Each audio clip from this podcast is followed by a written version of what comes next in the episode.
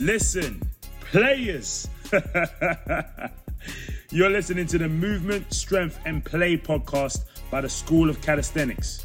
Here are your hosts, Tim and Jacko.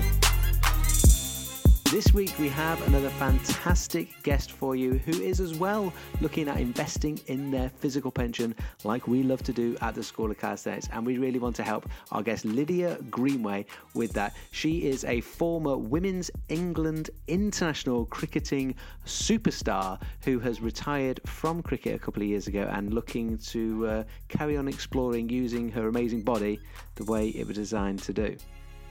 Yeah, Lydia had an incredible career lasting many, many years, many victories in World Cups and Ashes tournaments, so she's been there and done it. But we talk a little bit about the hangover, let's say, not the alcohol-induced one from those epic victories, but the physical one, that what cricket or playing at that level has done for her body and where she's now trying to invest time and focus in getting back to getting a fully functioning human body ready for the rest of her life after leaving sport a few years ago.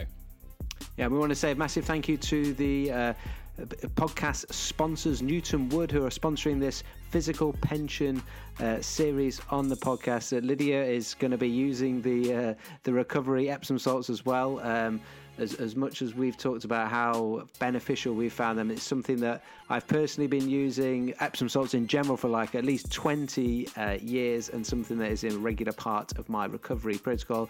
And the thing we love about the Newton Wood crystals or Epsom salts, and it's not just because they sponsor the podcast, but it's to do with the level of purity in them, that there is 100% purity, there's nothing else, and you can literally see it when you look at these crystals in your hand. So it's worth checking out. You can get a sachet to just try it out once. You have one of these baths, or Tim likes to use in the shower. You try it once and you're going to notice just before bed, you're going to notice the better night's sleep you have, the replenishing of the magnesium stores, and yeah, it's a no-brainer for £2.50 for you to trial it out, and then I'm sure you'll probably be hooked like we are.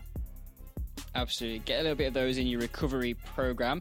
And before we get into the main body of the podcast, we're just going to tell you a little bit more about what we've got coming up. As we are emerging from this post-apocalyptic COVID era, we have got the opportunity to get back in front of people and do some stuff face to face. So we have a full workshop series coming up. You can find out details on the website at schoolofcalisthenics.com. Come along, get some face to face contact and some coaching with our excellent expert coaching team. We're all super excited to get back into doing those workshops, so check those out. Open for all different levels. Find out the details on the website and come and see us. If you're a coach, then you can come and see us for our coaching seminar, which I believe off the top of my head, Jacko, is the 18th of July in Harpenden. You are correct, Timbo, yes. Yeah, Ollie Marchin's gym there, which is a great venue, and again, that's one of my highlights of the year when we get to do the coaching seminars. It really gets me excited, so we're looking forward to that one. And if you're not ready for face-to-face, or you're not in the UK, we've got a coaching app, which is just...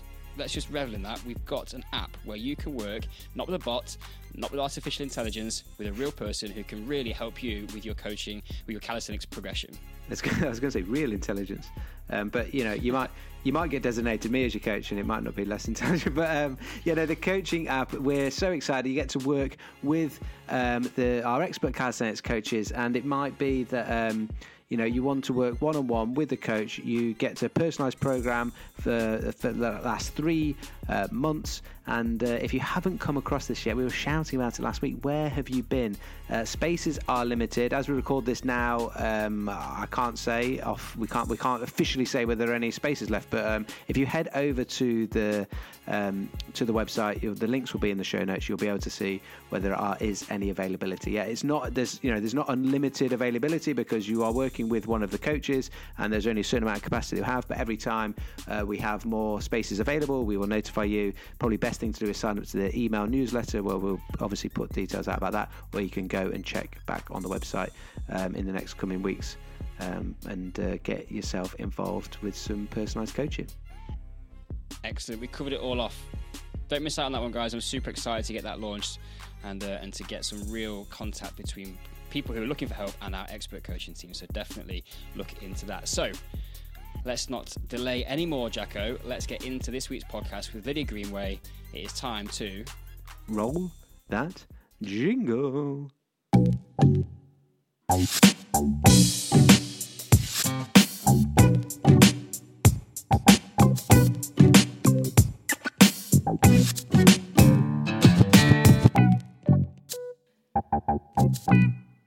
Lydia Greenway, welcome to the podcast. Thank you. Hi, guys. Thank you very much for having me. Looking forward to it. Yeah, no, really, we're excited to be talking further about investing in our physical pension, but from a different sport, one that I played one game of cricket as a young lad, and I didn't get on with cricket. It was a bit too slow a thing for me. I didn't have the patience. But just for those people that are listening that, you know, haven't come across you yet, there might be the odd person out there that doesn't know about, you know, ex-England international and cricket superstar Lydia Greenway. Just give us a little bit of an introduction to yourself and just touch briefly on like what that cricket career with England has been like, and then I want to sort of unpick a little bit of that journey before talking about how you're trying to look after your body post-cricket career. Yeah, no problem. So I played cricket for England for just over 13 years, so from 2003 to 2016. So I was obviously really fortunate to travel the world. And, you know, in that time we had some success as well, which I think always makes things better. We won a couple of World Cups and 5 Ashes series as well. Nice. So, just really enjoyed most of my time playing cricket. It can be a brutal sport sometimes, and now obviously I've retired and I do a few different bits and pieces now, but as you've mentioned, I think one of the things that you forget about, or you don't even think about when you're contemplating retirement, is how your body will feel at the end of it. Yeah. So it's actually good to be talking to you guys today. I think cricket's actually one of those things that as a lad I didn't get to involved. I didn't see the future, what I should have been, because you go to some amazing places to play cricket, right?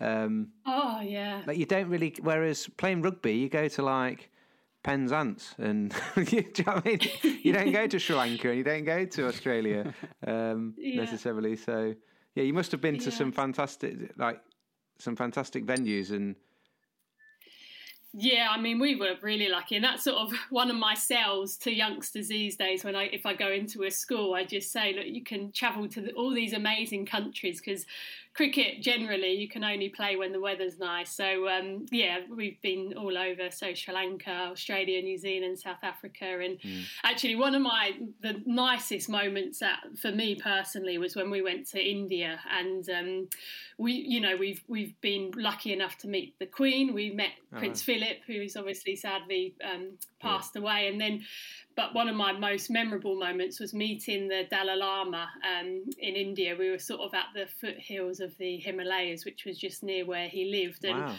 you know, if I could think back to myself as a 13 or 14-year-old cricketer, I would never have thought that sort of opportunity would have presented itself. So, obviously amazing to have had that experience.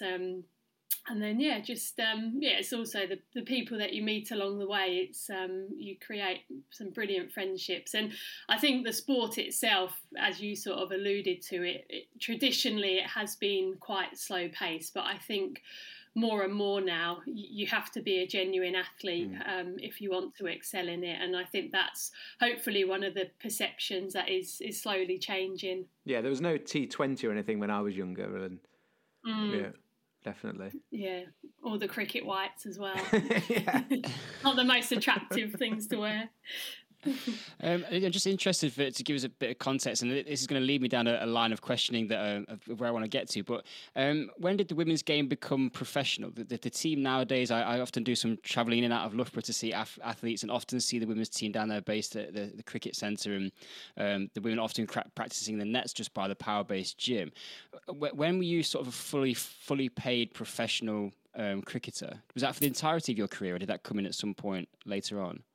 Yeah, it just came in towards the back end, really. So 2014, the ECB invested an amount of money which allowed, I think there must have been 18 of us to be full-time cricketers. So we were contracted to the ECB, and we were the first country to do that. And so what that did really was it just helped us, gave us the time to train full time, but also it gave us the rest that we needed, because up until till that point, certainly when I first started, we had to find our own way in some other career, and many of us chose coaching because we had that flexibility. And then we were sort of semi-professional where we still had to train full-time, but we could work, and we had a bit of flexibility through a programme called Chance to Shine, and they work in state schools, so we were coaching ambassadors to them. But the biggest difference being made professional is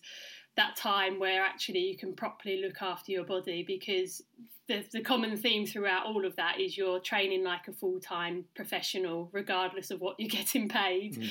And so it wasn't until 2014 that we could train like a full-time professional, but we could also recover like a professional sports person needed to as well. So that was a massive shift for us, and then a few other countries followed. Australia followed that quite quickly, and we're seeing that professionalism sort of filter out to other countries around the world now, which is good. How did you find that transition mentally? I know that, like, I'd gone through it with my rugby career. It was similar for us at where the club I was playing for at Nottingham, where in the early days, it was sort of semi-professional. We went through this like transition into the professional era, and there was definitely some different challenges of like when you haven't got anything else to think about, which is sort of a good thing, but at the same time you can sort of stew on when things go wrong and you've made mistakes and things. You sort of stew on those during the week, waiting until you can play another game again. And there's a different level of pressure.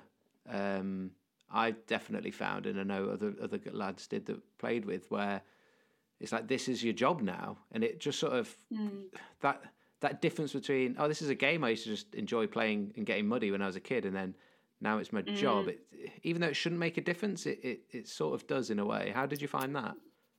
Yeah, I completely agree. And I remember actually when we, it was about 6 months after we had been given these professional contracts, and it wasn't only the expectations that we put on ourselves to get results, it was also expectations of the media. So you would read articles and they'd say, well, these players are full-time professional athletes now, so why aren't they winning? And it was just because we were being paid to play and to train and everything like that. It didn't mean that it would sort of transfer straight away. There was sort of, we needed that time to sort of allow the time on task that we were now being able to put into the sport to, I guess, take fruition. So I guess that was a challenge. And then I think, from a mental point of view, I think cricket is quite brutal, because you could be the best player one day and then turn up for the game in a couple of days, a couple of days later, and you could be the worst player. You have to be quite level. And I think one thing that a lot of players do well, I think, is they have a good balance. So even though they're good, they're full-time cricketers, they still have other interests outside of the game. And I think that's really important, because, like you say, otherwise, you can be a bit intense sometimes if that's all you're focusing on. I think you have to allow yourself to step back as well from the sport. Even though you are a full-time cricketer, you don't literally have to be 24/7 with it. And I guess, if you're like, so in terms of like batting, and if like batting, if you're a batsman or a batswoman and batting's your thing, if you make a mistake, as in get bowled out, like on first ball or very early, like you don't get a chance. There's no sort of second chance in that, which compared to, other sports like we've played, like rugby, you make a mistake, you have the rest of the game to try and make it up. Yeah, and that's the worst part of it, because I was a batter, so I never had.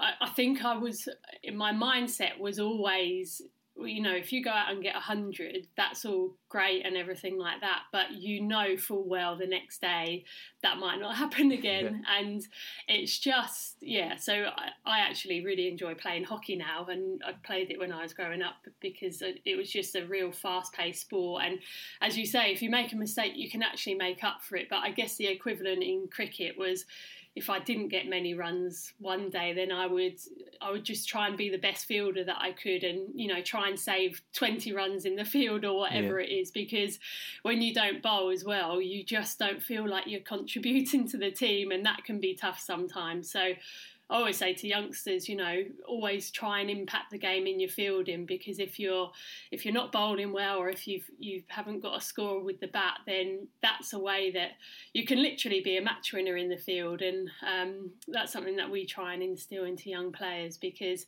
if you don't have that mindset, then very quickly you could feel that you're not contributing to the team. Yeah, and athleticism is going to come massively into play for the fielding, reactions, ability to move, able to change direction, being fast. And in my little bit of homework and research, did read one report that suggested you were one of the best fielders in the world at your stage. So there's obviously a thing or two people can learn from you on that.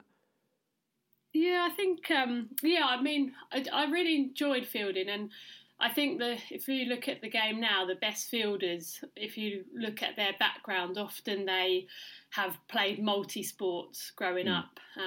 So a lot of the female cricketers now, I think of Susie Bates, who's a great example. She's one of the best players in the world and plays for New Zealand, and she actually represented New Zealand in basketball. And then another player, Elise Perry, is an Aussie, and she played for the Australian women's football team. So I think there's something to say with, you know, again, younger players not putting all their eggs in one basket for whatever sport it is, because, well, you guys will know more about it than me, but I think there is a lot of research that says, you know, if you do play those multi-sports when you're younger, it gives you much more chance of succeeding at that elite level. So I think, yeah, I guess maybe not specialising too early is key as well, and that allows you to have those, develop those transferable skills. Yeah, I definitely agree that physical literacy side of things, I think, is so important at a young age, and building that breadth of just movement abilities. Well, on that theme, Lydia, I'm interested to pick up on what you said around where the game went to him, or went professional. And then obviously when that happens, it brings about a certain amount of support services and coaching and additional access to sports science and medicine practitioners whose job effectively is to help you to look after your body and then to improve your performance. What was it like for you in those early years? You played a significant portion of your career, I'd imagine, without a huge amount of support around you. With that, combined with working, the travel, the games, and I also wanted you to touch on what the cricket schedule is like as well, because I understand in season it can be pretty demanding on the body. What was that like during that sort of those phases at that time where you were sort of probably left to your own devices in terms of staying healthy, or did you have support that was provided for you? Yeah, so early on we didn't really have much support at all. I remember, I think I was quite lucky because I was naturally quite motivated, so I would just take myself off to the gym, or I'd go over to the park, and I'd sort of create my own training sessions. A lot of that was based around movement patterns, good footwork, which helped with my fielding, and then some cardio stuff. So because I didn't really know what I should be doing, I just thought, right, I'll just go for a run for 20 minutes. And then I just tried to replicate what we would do for the game of cricket. So running between the wickets is quite a big thing. So I used to just like sprint 10 runs as quickly as I could, have a break, and then I'd just repeat that 10 times. And then it wasn't until probably, I guess, a quarter of the way into my career we started to get that more specialised support. So we had a link with the English Institute of Sport, and they provided strength and conditioning coaches for us remotely. So wherever we were, we would go to our nearest sort of EIS centre. And at the time, mine was Haywards Heath, I think, down in Sussex. And we'd have access to that strength and conditioning programme. So that was sort of once a week, but we'd have to do another session in addition to that, and then on top of the cricket training. And then really towards the back end of my career, that's where it was sort of full throttle. We would be up at Loughborough 4 or 5 days a week, and that would always be cricket training, but then probably half of that was also all the physical stuff as well. So we'd have gym programs would be 3 times a week, so sort of all the lifts and the mobility programs, and then we would have some a lot of interval stuff as well. Our main test throughout the the playing, my playing career, it started with the beep test, then it was the yo-yo test, and now I think it's the 2K time trial. And then on top of that, we sort of had the screening days where a lot of it was maximum capacity stuff. So sort of calf raises to failure, holding a plank to failure. And there were sort of benchmarks that we had to reach. So, yeah, I guess over the course of my career, towards the back end, it was the support was amazing, and you know, we'd have physio whenever we needed it, and yeah, I think it's probably even better now than what it was when I was involved a couple of years ago. Did you sort of have any injuries throughout your career that started to plague you or cause you issues that were something which you continually had to manage, or were you sort of fairly resilient and managed to avoid that? Side of thing, maybe getting that injury cycle, it can be a little bit of a grind for people just trying to stay healthy and on top of their physicality so they can play the best level they're able to. Yeah, definitely. For me, I probably had three areas which I had to manage. One early on was my shoulder. I had sort of tendonitis in my shoulder, and that was just something that I managed quite easily, mainly just through doing a lot of strength stuff, not just on the bigger muscles but the smaller muscles as well. That was, I sort of had a set program which I would just keep on top of, and then sort of midway through, both my quads tore quite badly. We were on a tour out in the West Indies, and they just both went. And that's good going to pull your quad. Like, yeah. I know a friend of mine, yeah. Tim actually knows him, a friend of ours, Josh Kay, the fastest man I've ever seen play anything, let alone rugby. And he struggled pulling his hamstring, but the final thing that did it, finished his career, is he pulled his quad, but literally it sort of like completely, sort of like it was part way up his leg, and I don't think he ever had it reattached. Oh. But I remember the physio being like, "I've actually not. We haven't seen anyone pull their quad before, so you've done both. You're doing well." Yeah, I don't think it's the worst muscle that you can do, but that sounds horrible to completely. Yeah, it was like this. It was like a big ball at the top of the literally like it. Yeah, unwounding. Yeah. Oh. That must have been painful. But yeah, I mean, mine was sort of, what were they, probably grade 2 tear, probably. Yeah. But that was, I think that was down to my running style, actually. I've got not the most aesthetically pleasing running style. So yeah, that was just a management thing. And I think that was... I suppose, like players work out what works for you. So my sort of recovery strategy was a lot of ice baths, which just worked wonders. At the end of the day, I'd go in there for about 5 minutes, and the next day I'd feel great. And so that was good. And then the back end of my career, I'd ruptured both my ligaments in my ankles. One was playing hockey, actually, which I wasn't, which the coaches weren't overly pleased with. And then the other one was I just fell over some metal rod that was sticking out of the ground, which wasn't ideal. So yeah, whilst again, playing, to be honest. Yeah, playing, which looking back, actually... The health and safety issue there, isn't it? Yeah. It was an international game. We were playing India. And, looking back, I'm not sure quite how that happened. But, so the ligament one is probably the worst one because... That I found that hardest to manage, and it still affects me a bit now. But well, I was going to ask, which of those, like, does the shoulder, does the quads, does the ankle, like, do those things still... Are they carried through into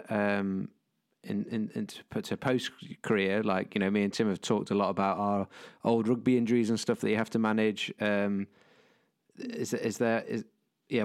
give us a bit. Where's the body at now with some of those things, and how are you managing that? And I guess as we're investing in our physical pension, like what that sort of looks like in terms of priorities. Yeah, I think, so with my quads, I think that's something that, luckily, I don't run fast enough these days to affect it too much.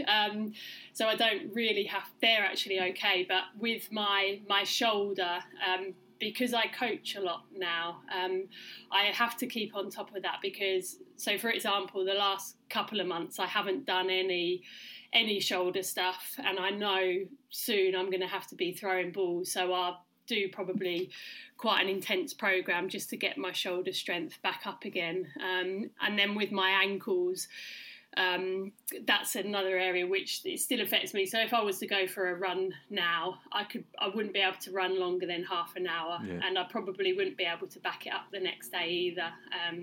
So I suppose really that's an area that I think I need to look at addressing in terms of getting it a bit more stable, because it's important, isn't it? Like I don't want to perform at the highest level of sport, but I do want to make sure that I can still be active. So yeah, we want to be able to do the things that we enjoy doing and get the benefits of exercise, and still be able to enjoy using our bodies. And we're excited to get you started on the new coaching app, where you'll get to work one-on-one with us as coaches, and we can definitely there'll be some stuff that we can do. Like you can't undo like the fact that you've like torn ankle ligaments and whatnot, but there is some strengthening work I'm sure that we'll be able to do to help improve areas around the knee to stabilize that, so that the ankle gets a little bit less of a hammering, strengthening around the hips and the glutes, and then in terms of the shoulder, like there's the calisthenics stuff is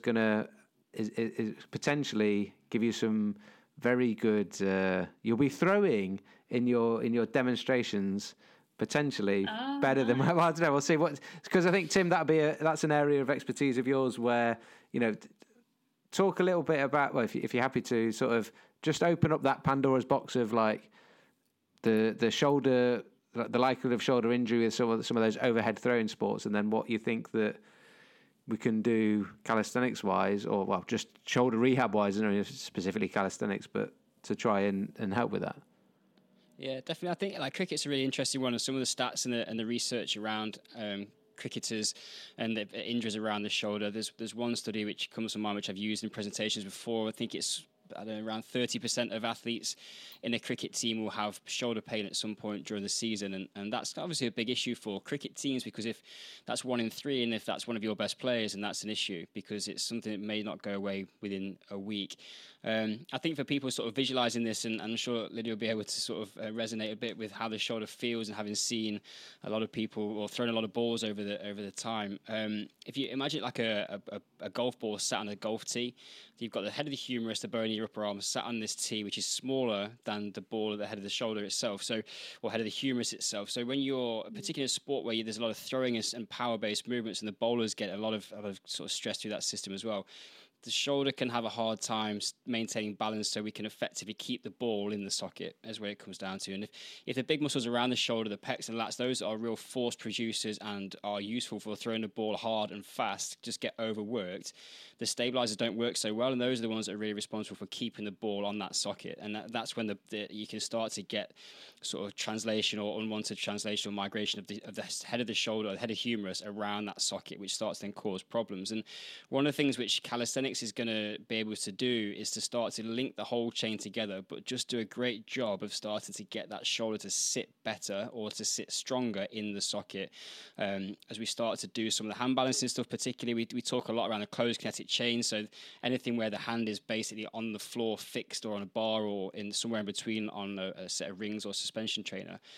The benefits of that type of environment for the shoulder are significant, and it's something that I think, as you said, it is probably underused. And the shoulder management stuff, you've probably been sick to death over the years of doing sort of TheraBand exercises as part of your warm-up, and you have 5 or 6 exercises to go through, but they never really kind of progress in intensity, not in the level of then you're trying to improve throwing speed or bowling speed.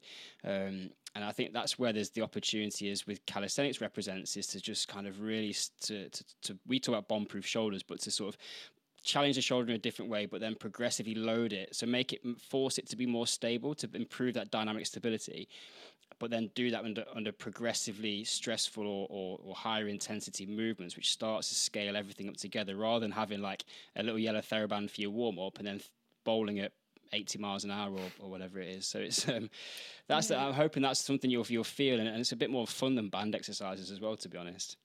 Yeah, definitely. Because one thing I was going to ask actually, because one of the problems that I had with my shoulders is that, I don't know if this is the right term, but they wing, so they like come out to the side, if that makes sense. So I'm guessing all of that stuff would help prevent that as well. Yeah, definitely. Winging is basically the scapula, the shoulder blade sort of coming off the rib cage. So it looks like, if you look at it from the back and the scap wings, it doesn't sit flush to the rib cage. It pokes up a little bit and sort of spikes out a bit like a stegosaurus.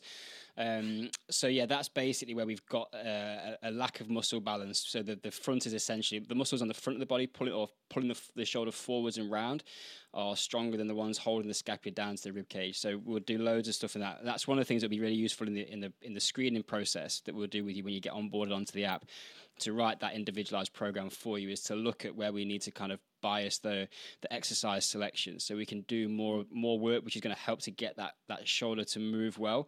And that's kind of like a partnership between the scapula and the head of the humerus, basically the bone in your upper arm, to start to get those to move a little bit more sort of synchronized and with higher quality. So yeah, it's these things are relatively straightforward to fix with the right program, and it's just going to take some time to go through that, and quite focused, dedicated work. But the good thing that you'll have got on your side with this is a good awareness of how your shoulder feels, because of the amount of stuff that you've done on it over the past. So that's always a good starting point. If you're aware that you're winging, you can kind of then start to work backwards from there and go, right, okay, what does it feel like not to wing, and which muscles do I need to think about using to stop that from happening?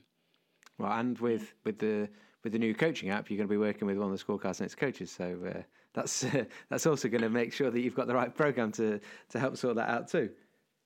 Yeah, I mean, that'll be amazing, because I don't think I said this to you, but one of the challenges as well, I think, is if you haven't got that much time, actually going somewhere to do a session and then coming back can take up quite a lot of time. So actually, just the fact that you've got someone there on your phone, like, for me, is ideal, because you can just have that interaction and that sort of personalised feedback and support. So I'm really looking forward to it. Yeah, and with like the sort of predominantly body weight based stuff that, you know, you're going to be able to do all of this at home.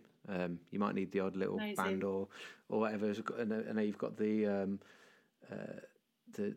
home straps that just go over the wall, so you can get some. We can get some rowing and some addressing some of that imbalance that Tim was talking around the back of the shoulder as well. So the fact these types of things, and this is where this falls into a wider conversation of just like for everybody, but like we've talked about this before about like being able to be consistent, and part of being, like, a lot of the time people struggle with the consistency to do enough good quality work on a regular basis to see the improvements, and it often often will be seen as, or people think of it as like, oh, I'm just struggling with motivation to get it done, and that may well be the case, but there also might be the case that actually there's just too many barriers in the way, and you're making it too hard for yourself to be able to do the things that you're trying to do. Because it involves you going to the gym, and it involves you doing this, that, the other, and maybe trying to do too much stuff. Whereas if we can consolidate things and make them easier for you to implement, then that allows you to be consistent. And then all of a sudden you see good progress with your training, and then motivation then isn't even a question. Like it's just a little. I had a conversation with one of our members recently where there was this motivation conversation, and he was making just an assumption that how do you stay motivated, Tim and Jacko? Like, and I says, well, it's not just about that. And making it easy is definitely one way to be able to be consistent, which will drive your motivation. Yeah, I think as well, it's when you start to see the results. Like, I've just started doing a little bit of bodyweight stuff just in preparation for this, because I want to make sure that I can start okay. But because like, you're a competitive person, you want to do well, Lydia. Let's be honest. That's I want to win. I want to win at my own training program, though. There's no competition, but I want to win it. Yeah, I think that's probably right. But yeah, I just started doing some press ups again, and my shoulders are terrible. But even in the last I've only done it for 3 weeks, but just this week, which is the third week, I've started to feel a little bit stronger. Nice. And I'm not strong, but it's just, I think that really helps with motivation as well. Just knowing that, you know, yes, weeks 1 and 2 might be hard or whatever, but you will eventually see the benefits. And it's just, and then like you say, I think that's when you get that more motivation as well. There is it's a very unique feeling, and we see this a lot with calisthenics. You get it in lifting weights and stuff as well, but say when you're lifting weights, you feel stronger and you can lift a heavier weight. It's just a slightly bigger dumbbell, a little bit more weight on a barbell, but when you get that feeling and you feel stronger moving your own body, and then you're able to like do something completely different that you weren't able to do before. There's a very different like sense of reward. And I don't know, I actually had it this week for myself where like something just felt amazing from a strength perspective. It felt the thing I was trying to do felt effortless, whereas it always used to feel quite difficult and hard and a struggle. And it was like I think restored a lot of balance, and like the shoulders, just stuff was working well. And it was there was probably like a little like internal. There was a little bit of sort of like pat on my back of like, I've obviously done something good, but like there was like some, I don't know, just internal pride's probably the wrong word. But I was like, I don't know, I was proud of my body in a way, but just in a nice way, not in a like ego driven way. It was just a nice internal, like intrinsic reward, which I think is, it's good for the head as much as it is good. That's where this is one of the things about investing in the physical pension. If we're able to use our bodies, do the things we want to be able to do, and we can do those things pain free, then not only physically do we feel better, mentally it helps us. Like when you're in pain because of old injuries plaguing you from whatever career you used to do, like that can be quite draining and demoralizing. And I think that's something that we want to try and help people with, whether you are a professional cricketer and won World Cups like yourself, or whether you just injured yourself doing whatever it is. You might not even injured yourself training. It might have been you just injured yourself doing whatever, but you want to be able to get back to moving your body pain-free, because physically and mentally it's going to make a big difference to how we live our lives. Definitely. And even, when you're getting that bit older as well, I think like one thing that I think's come out of lockdown is people have begun to be more active, and I think they've probably realised, actually, I want this to continue, and you do want that even. And also, I guess, age as well. Hopefully, being active shouldn't be dictated by just because you're getting a bit older. I think our bodies are amazing, and obviously what you guys do will help. I guess keep us. You can always You can always find someone that's older than you that can do the thing that you think you're too old to do. Like that is always the case in life. Like so, it's only just a lie we say to ourselves to make ourselves probably just feel a little bit better. The good thing about, like you say, about I think I see far more people, like dramatically more, like tenfold, maybe even more than that, out running or jogging around where we live. And as you say, that definitely got sort of, it got put on people's radar. And potentially when people during lockdown had a bit more time, because, well, some people did, some people didn't, but there'd have been just the fact that they're at home, and to go out for a jog is like, just put your trainers on and just go straight out the front door. And actually people, it was on the radar because it was like, right, to try and be fit and healthy is going to help you if fight off COVID, if you were to get it. And that's definitely been a positive thing. I just see too many people running around with their mouth open, mouth breathing, and it's not good for you. It's a different podcast. Shut that mouth. There was a research paper that came out this week that was from the British Journal of Sports Medicine, I think it was. And they'd done a study in 48,440 adult patients. I've just pulled it up now. And I was going to say, that's good memory off the top of your head. Well, yeah, I should just blag that, Sean. In the research papers I've been reading this week, I've remembered these facts. So this is it, right? So this is, I'll have that conversation. I've got a question I want to ask you about something in a second, Lydia, but...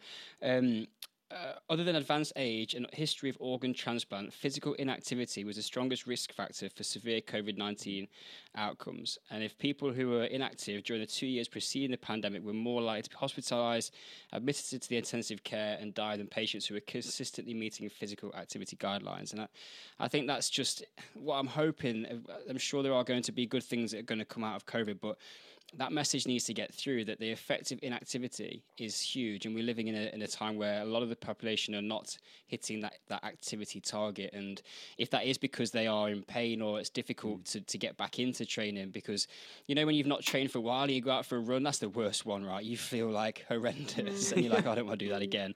But the magic is going and doing that again. Have you got anything, Lydia, around that for... You've probably had periods of your career where you've had to stop exercising, and people might listen to this and go, yeah, but you're an athlete. It's different. It's not different. Just because you've trained a bit, you kind of know what's waiting for you on the other side, maybe a little bit more, but you're still hard, right, to get back into training after when you've been injured. Like, yeah, it's still tough. It's still brutal. I got injured and put on about 14 kilos once, Tim. Trying to run after that. Now, that was... It's a good job we didn't have a pandemic then, Jacko. Otherwise you might have been in intensive care. Someone said, why when you're running have you got a fridge on your back? And I was like, what do you mean? It looks like you're carrying a fridge. I was like, oh, it's just my new muscle bulk that is completely unhelpful for me. Yeah. It's I can remember when you've not been active for a while, those first sessions back are really hard. And I also think, just as you were talking, it's slightly different, I think, to what you've asked me, so sorry to go off. But go for it, you do it. I think one thing that we also have to remember is, so for example, my sister, she works in the city in London, and she's now been working from home, and she's still active, but her activity levels are probably only still on par compared to when she used to commute into London, because what she used to do, she used to, like, say, get off the bus a stop early, then walk to the office.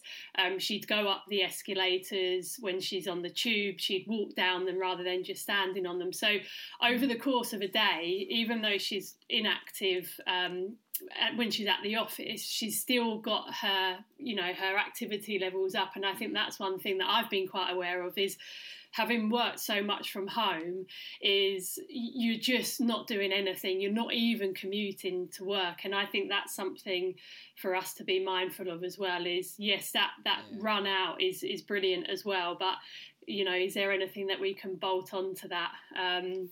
Yeah, sorry, I've just gone off on one there. No, you're dead right, though, because I look at my watch now, and I've done one. It's now 2:00 in the afternoon, and I'm embarrassed to share this. And sometimes this is happening regularly for me, though. But I've been in the house all day. I've been working in front of my computer. I've done 1,219 steps today. That's it, just around the house. And the advanced, and people say 10,000. That's the recommended amount, but I'm nowhere near hitting that on a regular basis, because one, just the structure of what life is like. You don't get that sort of that, just like I say, that walking movement. That what do they call it? Non-exercise activity thermogenesis, something like that, but basically just all the stuff that you're doing when you're not training, which contributes towards that amount of physical activity that you do in a day.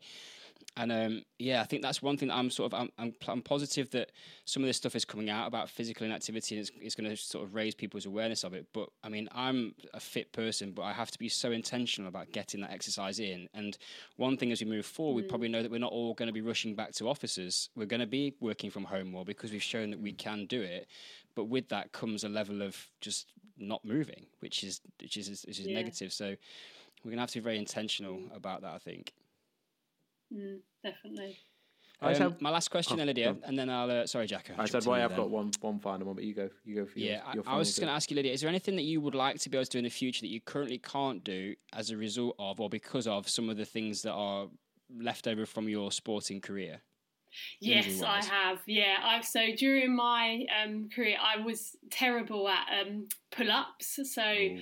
Like, I don't think I'd even be able to do one now. I'd love to be able to do some pull-ups. Is that relevant to what we're going to be doing? We'll redefine your impossible. If you want to put that on the impossible list, then we will redefine that and take it out of the impossible box. Pull-ups are important, because we talk about physical pension, and one thing that's important in your physical pension is being able to save your own life by doing a pull-up. So should you find yourself in a situation where you need to do that, so we'll definitely prioritise the life-saving skills over the things that just make you... Tim, give us the full example. You're in Magaluf. Well, we first started this is going right back to when Jack and I had some great ideas in the early stages of our calisthenics journey, and with the first workshops that we ever ran were called Strength Training for Survival in the Urban Jungle. And it was this idea that, like, we got strong inside the gym, but you weren't actually that strong out there in the world. And if you needed to save your life, like, could you do that? Did you have that basic level of strength? So I was like, there was that phase of time where there was... and I'm not going to make a joke about this, but there was people who go into Magaluf and places like that on holiday, having a bit too much to drink and then messing about on balconies and bad things happening. I was like, if you found yourself in one of those situations, were you strong enough to be able to pull yourself back in over the balcony to save your life? And I feel bad saying that story now, because I'm not making a joke about bad things happening to people, but it was a period of time where... actually, like, the point is, we should have these basic skills. Like, we've become so sort of... enveloped in technology that if you go to some places where they have a much less involvement or interaction with technology in their day-to-day lives, those basic human abilities to do those things will still exist, because they'll have to use those kind of skills and strength in a day-to-day life to survive, where we don't need to do that anymore in a lot of Western cultures. And I think that's a bad thing. I think we should be looking to maintain those, because as we get into later life, the more that we've got in our tank in our 30s, 40s, 50s, 60s, the more reserve we've got for when we start to see that decline in age, and the longer we're going to be able to stay active for. So I really think it's important that people bank that sort of stuff earlier on in their life. Just like the physical pension thing rings through from a financial pension. You can't start saving for your retirement at 65. It's too late. 64, okay. My final question, Lydia, was just around, you mentioned about recovery whilst you were playing professionally, and you mentioned about ice baths. And I know that one of the things that will be often goes out the window for us in terms of prioritising, we'll prioritise training when we're like, you know, we're now recreational athletes, and we're just trying to like look after our bodies and whatnot. And we'll try and get the training sessions in, but we've probably let the recovery side of things slip.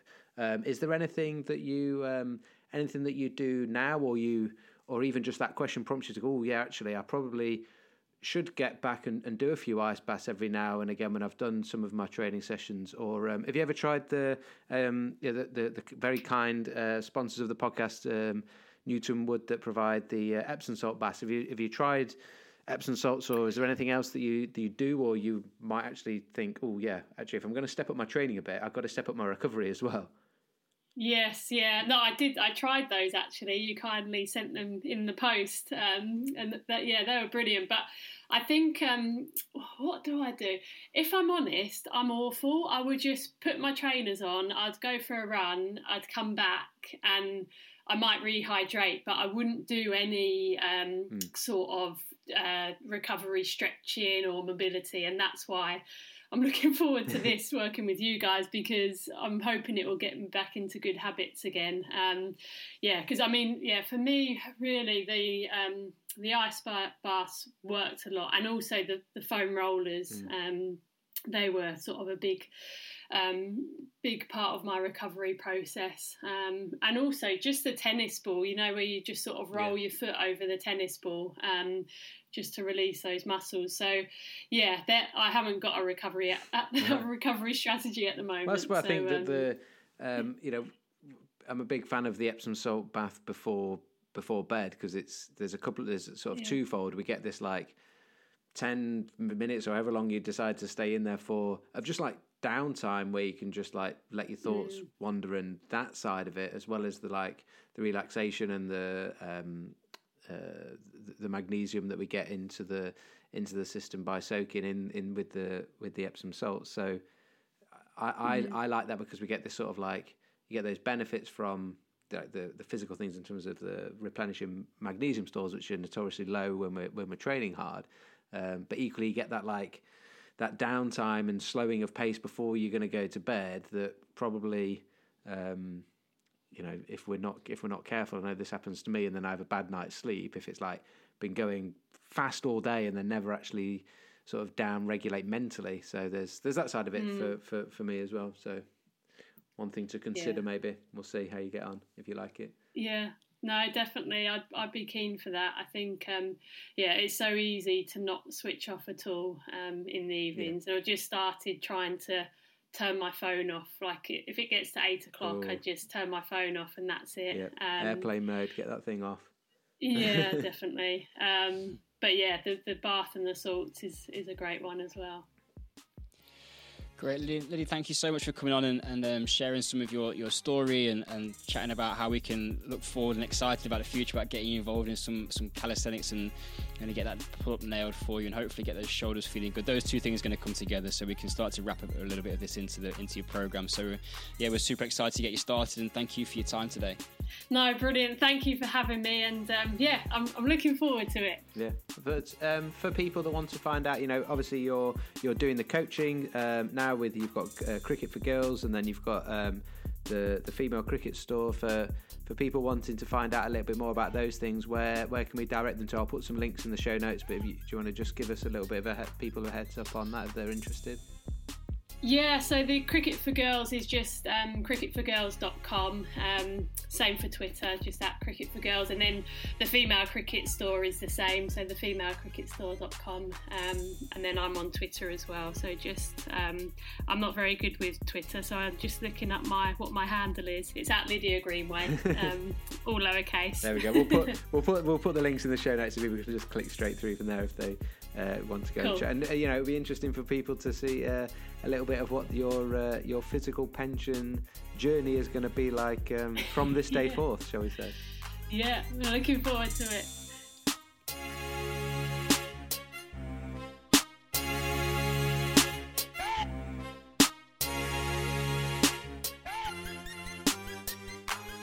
We really hope that you enjoyed that conversation with Lydia as much as we did. We're super excited about helping her on her journey to start to get some more investment packed up in her physical pension and help her to achieve some of the things that she's working towards.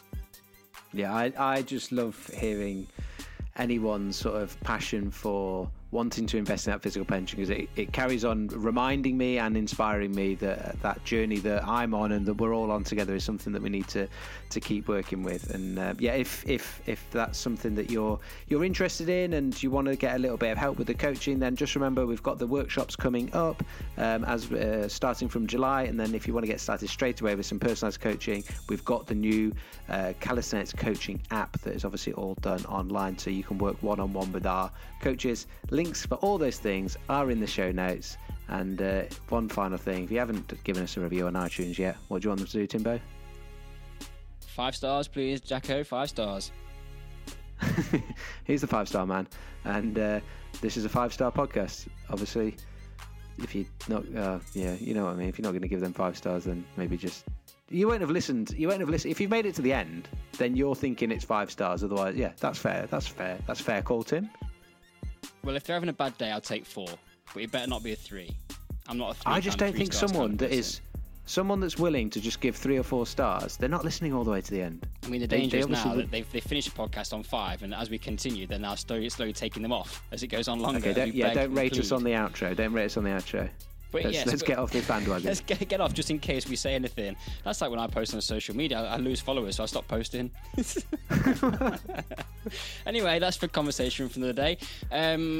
Right. Let's do a podcast on that subject. Oh, crikey. I've got lots to say. I've started watching a new thing on Netflix called Coded Bias. If you want to know about algorithms and how they're ruining and messing up your life and actually the world, go and watch that. It's a very enlightening watch. Well, basically, I've got an algorithm for you. Me and Joyce me and Mrs. Jacko are talking about living in a car, living in a van. Do it. Just get yourself in the woods and just get away disappear. From the algorithm. Go off grid. Yeah. See you later. Basically, during Netflix recently, I've watched Seaspiracy, so I can't eat fish. I've watched Social Dilemma, Coded Bias, and there was something else popped up about sugar, and then there was another Game one Changers, about food. CV, basically, like living off what I can forage before long. Right, we've gone way off topic. Rice cakes. Until next time, rice cakes are keep safe. Exploring your physical potential with movement, strength, and play. Let him go, Jacko. See you later, guys. No, class dismissed.